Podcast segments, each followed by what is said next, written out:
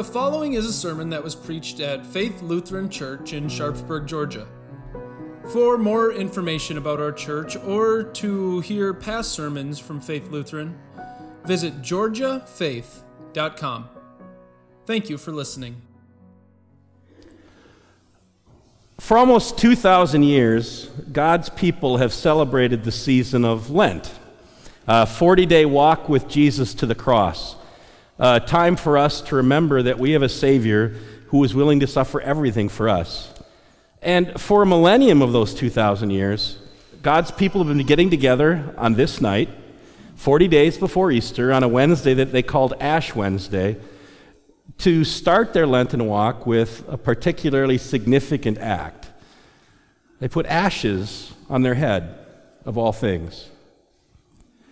Of course, the ashes of Ash Wednesday have been used by Christians for a thousand years because it's kind of rich symbology. I mean, you know where we get the ashes from, right? The ashes come from last year's palm branches from Palm Sunday.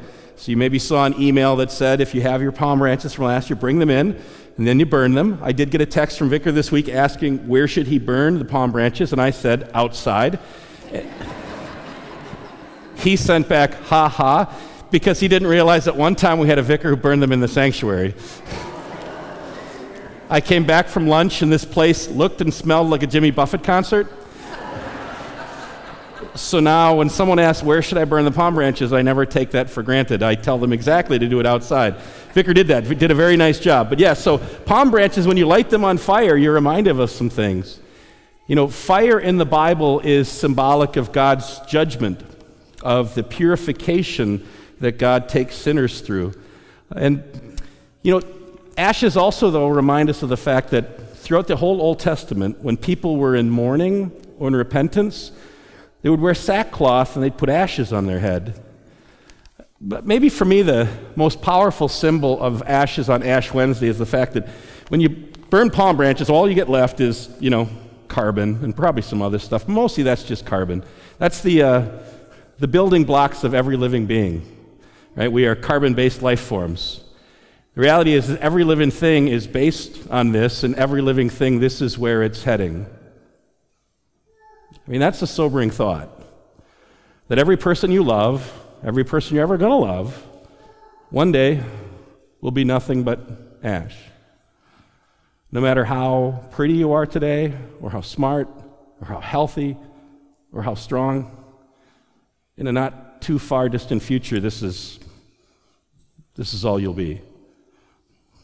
That's why the words that we speak tonight are words that come from, the, uh, from actually from the funeral rite, that one day will be spoken over all of us ashes to ashes, dust to dust. Ever since the day God formed Adam, the first man, from the dust of the earth and breathed into his nostrils the breath of life, man had come from ashes, but that day that Adam and Eve fell into sin, it changed mankind's destiny from being life forever with God to being a life of just death deferred. And it meant that Adam would return to the dust that he came from, and every one of his children would walk that same path. So there is something really striking about putting ashes on the heads of all the people in my congregation on Ash Wednesday because it reminds me that one day someone's going to speak those words over each one of us ashes to ashes, dust to dust. I might not be the one to do it, but guaranteed someone will unless Jesus comes first. And so, what this reminds us is that we should always be ready to meet our God. Right? That's what the focus on mortality on Ash Wednesday is about, is being ready to meet God, whether that is coming soon for you or that's coming later for you. Here's what Jesus is talking about tonight. He wants to tell us what it means to have real repentance. What kind of faith is Jesus looking for from us? And he did it by telling a story. Um, and the context of the story says uh, that he told it to people who were confident of their own righteousness. Uh, they were looking down at other people. And so Jesus told them a story about what the kind of faith he really was looking for. Now, if you've grown up in a Christian church, you've probably heard this story a lot of times. And you might be tempted as I start to tell it to immediately jump to what you've thought about in the past and and maybe start identifying or, or pointing our finger at the person who seems to be obviously in the wrong. But maybe tonight, remember that this is a story Jesus didn't just intend for that original audience, he intended it for you and me. And maybe start by listening to the story and asking yourself how you are like each of the men. You know, Jesus sets up a comparison. He says, two guys go to the temple, two guys show up at church. And then he makes a, uh, puts out two people that couldn't be more drastically, uh, uh, you know, f- far apart in first century Palestinian life. He says, you got a Pharisee, you got a tax collector. Pharisee, that w- this would have been someone who the community would have seen as being upright, moral, does the right thing, is a good church going guy, is a family man, uh, never treats you wrong in business. This is a guy you can model your life after. That's the Pharisee. That's what people thought about Pharisees. Then there was the tax collector. This universally was seen as someone who was a traitor because he was working for the occupying Roman Empire. He was seen as a cheat because the way they got paid was to cheat people out of their, their taxes, make them pay more taxes than what they owed. Right? He was seen as the worst kind of person. So Jesus says these two guys walk into temple. They both go to church, and the, the Pharisee, he walks up to the front and he raises his hands, he looks up to heaven, and he thanks God that he's not like these other men. I thank you, God, I'm not like these other men, these evildoers, the adulterers, or even like the, the tax collector over there. I thank you, God, because what I do, I give a tenth of what I get. I fast twice a week. What he was really praying was, you know, God, thank you that there's really not that much wrong with me. And honestly, if you'd have known him, in, you know, if you were friends with him at the club or you met him at Costco, you'd probably agree. He would have been a guy who would have done the right things and said the right things. And he even did the things that God asked. You know, he gave of his income. He did even more than some of the things that God required, fasting twice a week. Certainly, this must be the kind of faith that Jesus is looking for. But then, remember, Jesus was telling the story to people who were confident in their own righteousness. And he, in his story, he turns their attention to the other man, the man in the corner, the man who wouldn't even come forward, the man who wouldn't even look up at heaven like you were supposed to when you prayed as a Jew, but hung his head and beat his breast and said, God, have mercy on me, a sinner. And here was a man who's, who knew that his life was a mess.